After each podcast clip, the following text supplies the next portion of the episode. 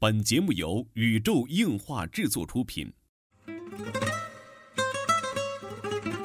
二次元的新思维，三次元的相对论。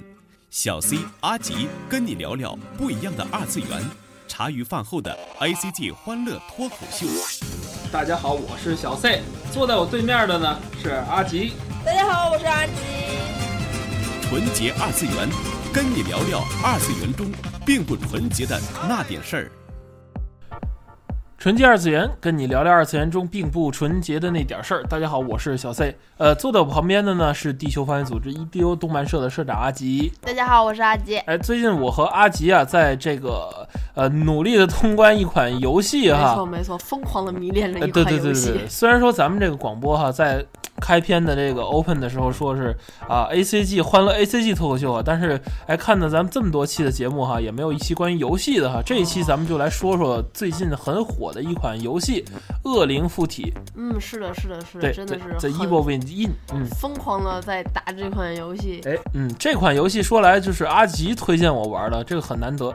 没错没错，因为我从来不玩这种恐怖类外加这种僵尸类的游戏，我真的很怕的，真的受不了，来不了的这方面。是，嗯，但是这款就是从消息一出去看了一下剧情啊，人设啊，对对，阿吉就吵着一定要玩啊。嗯嗯嗯，都是我很喜欢的，然后推荐给 C 大大之后，C 大大去看了这部作品，然后说，对，呃，好像因为某位监督，哦，我天哪，就说一定要玩。一直听这个咱们节目的听众朋友们可能知道我有一个毛病哈，就是无论看动画也好啊，什么。也好，我我一定要先看看制作团队啊，我我很认可这个团队，我再去做。哎，呃，所以说看到这个《恶灵附体》这款游戏哈，就是四个大字“三上真司”哈，这个我就决定去玩这场游戏。因为我不太了解，从来不玩游戏，就是很少玩游戏，更别提恐怖游戏了，很很难接触。这个 C 大的你就非常非常的，就是拍着桌子说一定要玩的。这这位监督，他他他监督过其他哪些作品？嗯，呃，说到三上真司哈，他就是一言以蔽之，就卡普空的。呃，生化危机之父哦，原来是卡表的生化危机，是是是，呃，这个说到这儿哈，我推荐大家去看一部漫画哈，叫做《电玩高手列传》。哎，呃，简简单介绍一下，这部漫画并不是一个呃介绍就游戏高手的哈。就像那个通关小子，对对对对对，像那种不是那种，就不是介绍玩游戏的，人是介绍游戏制作者。哦，游戏制作者在日本原版漫画好像叫《制造点点点的男人们》，是在这个一个游戏杂志上连载的一个漫画，一共两卷，呃，推荐大家去看啊。里边很呃有一篇就专门讲讲这个三上真司开发《生化危机》过程的故事，很好看的一个漫画，呃，是那个岛耕作那种画风的，就是成人画风。哦，很成熟，对对对对对，半写实的那种感觉。对，就是一个传记哈，应该是作者哈在就是呃采访了一些游戏制作人和。在这个游游戏业界的一些人哈，采访之后去实际得出的这么一个故事吧。哦，有点感觉像是那种漫画纪实纪实片。里面很多篇很感人，像做制作 PS 的男人嘛，制作 VR 战士的男人嘛，还有当然还有三上三上真司的这一篇呃制作生化危机的男人。嗯，哎，推荐大家去看这，但是这一期不是讲这个漫画哈，咱们接着讲这个游戏。哎，呃，我觉得啊，就是玩过这个游戏之后哈。因为我们刚刚通关哈，嗯，我的体会是，从中看到的就是三上真司的一个成熟，成一个对对对对，哎，不是说他以前的游戏不成熟啊，而是说明显的，呃，因为他做生化危机的时候就是很年轻嘛，现在已经接近四十岁，三十九岁了，三十九岁了，能够看出就是男人的一个成长和对自己生活的一个深深度的思考。嗯，从我从来不接触这种游戏啊来讲嘛，这款游戏打到后半段，我并不觉得很恐怖了。我是真的想要探寻游戏故事背后的结局。没错，没错，没错，这个游戏就是。抽丝剥茧哈，让玩家呃一步一步的进入游戏中所设定的那个世界。是的，是的，在游戏设定中，嗯，玩家所控制的那个人叫做塞巴斯汀，就是塞巴斯，没错，就是那个不是直视的那个塞巴斯。然后，嗯，塞巴斯身边跟着一位他的小嗯小警探助手吧，对，然后叫。乔瑟夫，嗯，乔瑟夫，小囧，然后是一个戴着眼镜、非常非常萌的一个小警员角色，然后还有他的一个新来的一个女性的助手吧，Kidman，对，基曼，这名字。然后三个人因为要调查一个精神病院离奇大量人员死亡的事件，然后来到这个医院灯塔灯塔精神病院。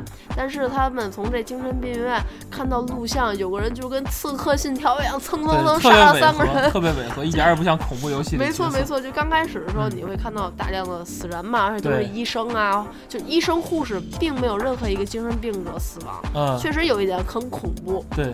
但是他们进到里面要看回放录像嘛，突然间看到《刺客信条》的时候，我整个人都扑了出来。这个是故故事的开端哈，是的，有点有点离奇的开端。没错，之后他们，然后主角呢就突然感觉到眩晕，就是因为他屏幕当中那个跟《刺客信条》一样的人，对对对，走到了他的面前，然后突然间一阵眩晕，觉得自己要死掉，也要被《刺客信条》打击掉，然后就里世界，然后他好像就进入到里世界了。然后当他滚出来的时候，就是从医院回到正门的时候，他找到他的同伴，然后我发现之前很多场景已经死掉的人还活着，然后他遭遇了一个医生和一个精神病人。Leslie，嗯，和一个精神病人 Leslie，然后这五个人开始了整篇的故事。当然，Boss 不用说了，肯定就是那跟《刺客信条》一样的。对对对对对。嗯，其实这个故事哈，你看没几个人哈。哎，很简单，好像跟大家说也没这个游戏也没几个人，也没几个 Boss 啊，就是习惯了以前这个像，呃，怎么说呢？不是三上真司监督的《生化危机》系列，就是《生化危机》呃五。呃，生化危机六的玩家可能不是太适应，好像他们有多彩的那个剧情啊，一些呃个性的 BOSS 啊、怪物啊什么的。是的。这个游戏是怪物非常少，怪物非常少，就跟那个美国末日的 Last of Us 有一拼了哈。哦，对对。对 Last of Us 怪怪很少，这里怪也很少，就僵尸，呃，然后电锯男，然后那个箱子贞子。哦，他保险柜男，保险柜啊，然后还有大肉块儿那些，对对对对，就七六六七个 boss 吧，六七个 boss 的感觉。但是我觉得比较有意思的，因为我不太知道三上监督的这样一个风格啊，但是就是整体下来，我觉得他好像真的是在讲故事，因为他每一个。嗯，可能玩没有玩过游戏，大家可能不会知道剧情整个下来，它的 BOSS 的重复率并不是单纯的，哎呀，他又要打这个了，怎么怎么样，都是有原因的，都是他你打这个 BOSS 是有原因的，包括你整个的时间错乱啊什么的，它是有一个完整的故事剧情揉在里面，包括主角在里边跟超人一样的，都是有原因的。对，没错，没错，没错。虽然我我不太了解这位三上监督的一些风格，但是呃，生化危机。多少还是了解一点点，嗯嗯，从旁人的嘴里啊，自己也看过一代的开头，对对，也是着实把我吓到了。这个三上监督的这个风格有有哪哪些的符号呢？其实他呃是创制了这么一个恐怖游戏的嗯一个先端吧，以至于影响到反倒影响到后来这些。他虽然说他是根据那个呃就生化危机是根据以前这个。美国的一些僵尸的影片，嗯嗯，去来反映来改编的，但是它这个系列游戏就是大大影响了之后美国的这个僵尸片的一些个好莱坞僵尸片的一些个符号吧。哦，感觉像是那种吸收了文化，反而又被这个文化所学习，对对对，又吸收了这种，就是呃输入。就像日本日本对，就像日本动画是 要怎么说？是日本动画，就是包括手冢治虫啊，年幼时候都是在看欧美的一些动画呀和那个电影。嗯，是的。然后他们所做的创制的这个日本的动漫，然后输出到国外之后，呃，反倒影响着国外的这个文化，就包括国外的电影，嗯，影响着他们，就互相影响吧。互相影响。对对对对对对对。这个三上的这一部作品呢，比以前来讲，我觉得。嗯，进步最大进步在于他会讲故事了。啊，我觉得真的就会讲故事了，特别棒。对这个《生化危机》系列啊，之前就他之前监督作品一直被人所嗯诟病的一点就是他不会讲故事。嗯，确实。嗯，就是怎么说呢？就是欧美。欧美玩家啊，包括一部分玩家都评论《生化危机》是故事狗血到头的 B 级片。其实有这种感觉，对，因为我真正的整体流程玩下来的只有 3DS 上的启示录，嗯，好像打到 BOSS，当然我卡面但启示录不是那个三上监督，但是依然延续着生化危机系列，就剧情是吗？剧情莫名其妙的风格。哎，那三上现在不不再监督生化危机了吗？啊，三上监督生化危机只有生化危机一二三四和这个生化危机代号维罗妮卡。哦。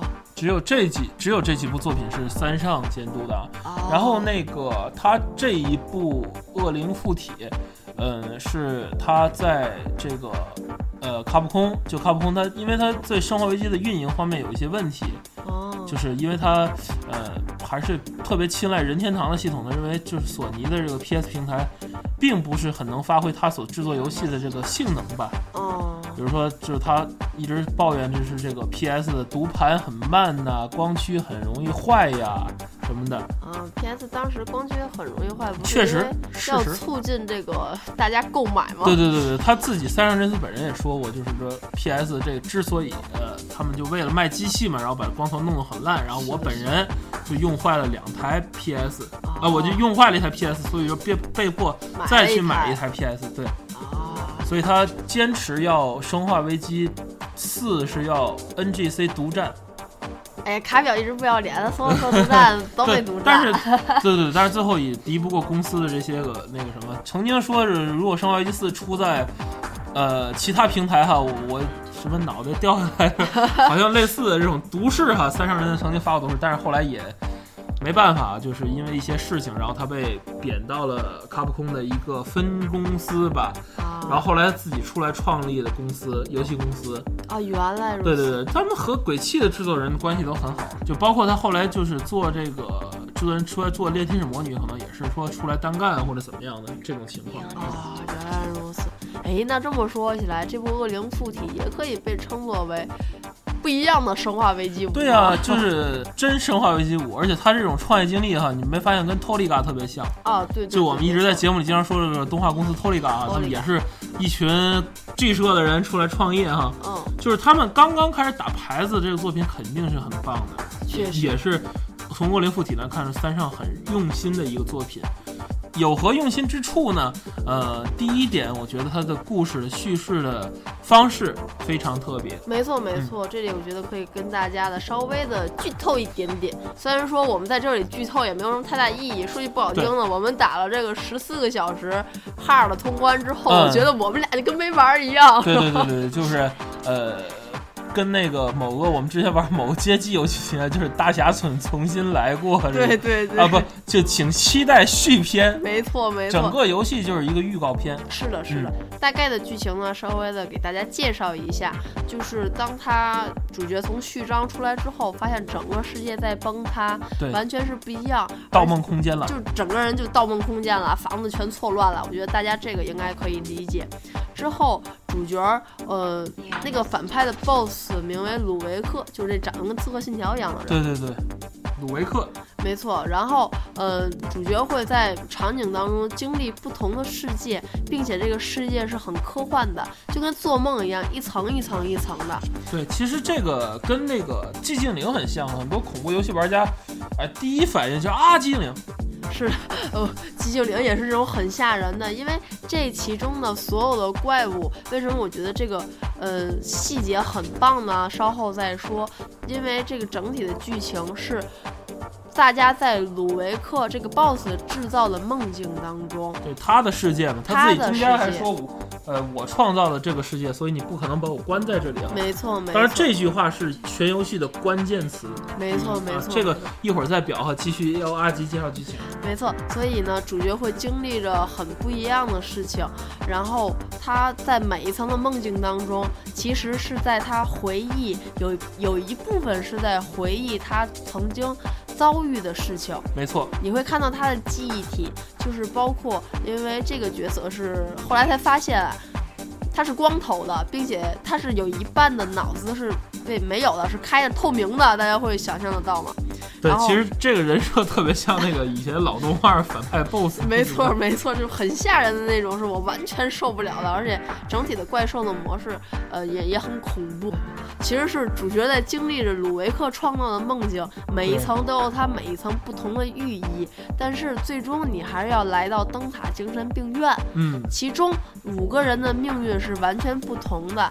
虽然说这五个人在这个世界当中是。主角 Sebastian 唯一仅存的可以相信的人，但是这五个人除了真真心的，除了小囧是小天使之外，每个人都怀揣着不同的心思，在这个世界当中扮演着不同的角色。怪不得这个游戏哈刚出就在 P 站上很火哈，P 站各路大大的画了这个插画哈。小囧的同人特别棒，特别美味，有肉的特别美味。这一点我觉得是剧情上的一个特别棒。对于我很喜欢这种意识流，就是很《盗梦空间》的那种感觉。哎，对，经常你就会一一走着好好的，突然间你就是主角突然就变了，眩晕头痛，然后场景就变换。这个，呃，这个场景其实就是广大的这个寂静岭玩家都很熟悉了，就是进入里世界那种感觉。但是从这里，呃，从这个恶灵附体来讲，好像是进入这个。鲁维克的又一重梦境啊，或者是又一个场景之类的，会瞬间切换，然后就以游戏的颜色改变啊，各方面来来变化。没错，没错，没错。总之，这一点上剧情的一个扑朔迷离，我觉得是很有意思的一点。对啊，而且它作为一个游戏的叙事的那个手法来讲，借用了很多电影的手法啊，就比如说这个入侵脑细胞啊，盗梦空间呐。还有包括那个，我觉得那个脑后插管很像《黑客帝国》呀，对对，工壳啊这些，就是这些个电影的这个感觉吧。没错没错，就是它的叙事方式，我觉得和以往的游戏的叙事方式不一样。对啊，它是不做任何介绍。没错。呃，主角的身世也一概不交代，然后就总之就是三个人吧，一上来三个警察出来。哎，给人感觉还很像这个《生化危机》，因为《生化危机》有时候也不介绍，但是《生化危机》在玩的前十分钟就给你讲清楚了，就包括里昂是啊，就实习警察呀，之前怎么样，都有所就通过第三人称的口会说出来，但这个不会，对，完全没有，它是作为一个万恶的收集要素存在。是的，是的，其中呢，我觉得还有一点就是非常棒的这个游戏体验，就是。嗯，直到最后，我才意识到游戏当中有一个是叛徒，游戏并不是正邪两方，游戏是三方人在较量。最后给人留下了很大的悬念哈。没错，三方人在较量，整体的故事推进，包括 Sebastian 主角他自己本身的命运。也是在游戏当中，你要去慢慢的探索，你才可以了解事情的整貌。对，就是每一次那个警警察手账哈，收集。没错，没错。说到底，到最后他到底是警警真正的警官还是私家侦探？也到底是什么游戏？到底是什么剧情？对，这游戏到底是什么剧情？到最后我们也不知道。没错，没错，没错。尤其到最后的时候。就像大家在疑问《盗梦空间》最后那个陀螺有没有倒下一样，啊，对对对对，我到最后我特别像啊，我都不知道我最后游游戏结束之后，你到底打死 BOSS 没有？不，我不知道我现在是在梦里还是已经醒了。对，因为这个游戏啊大概是这样的，呃，BOSS 鲁维克非常的。呃，想要那个神经病的少，就是精神病的少年 Leslie。对。然后因为嗯，这个和他之前的身世有关系。嗯。鲁维克之前是在做一个实验，对，就是像就让大家全人类变成 NT，全人全人类的脑串联起来，就变成 NT 嘛。但是呢，就是那个医生。然后知道了，然后说我可以帮助你，我可以帮你免费的提供这个精神病患者。实际上，他开发出来一台原型机器哈，原型机大概是给一二三四五六个人可以躺在浴缸里边，然后把那个脑后脑后插根针哈，然后大家通过这个连接到一个服务器上。感觉那种，就大家共有脑的思情感、思想这些东西。对对，总之大家就变成 NT 了，交流无障碍了。他也做了很多的活体实验啊，这就是恐怖游戏一些对对恶心的元素都在里边。是的，是的。但是做这么多实验，大家都相继死掉了。对。嗯，只有 Leslie 到最后是可以存活的。但是话又说回来，Leslie 做这个实验是博士在做这个实验。当这个人的反派 BOSS 就是要诉苦悲情的时候，嗯，每个反派都有诉苦悲情哦。但是只有这个 BOSS 不一样哦。鲁维克诉苦的悲情，他并不是在最后临死的时候告诉主角我多不易，我几岁死了娘，几岁没了爹。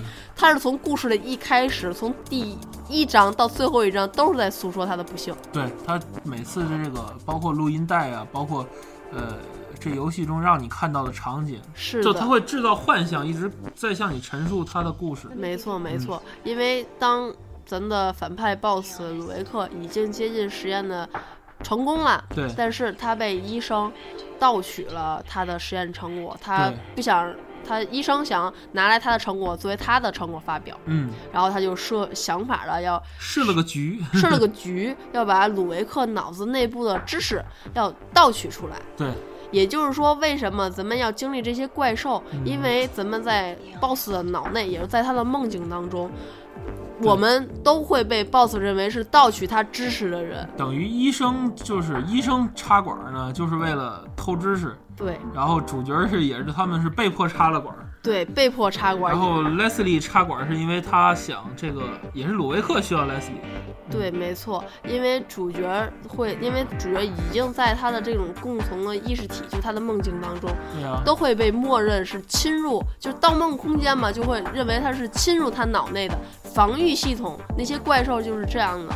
一个存在，它会怪兽是意念怪兽，这次不是说人真正的那种，对对对对对对，僵尸来啃你，也没有什么病毒，就是主角这么威也是因为这个哈。没错，你像你像那个小囧不受伤害也是因为这，大概是因为在不同的梦境中哈，小囧可能就是一个幻象，所以他不受伤害。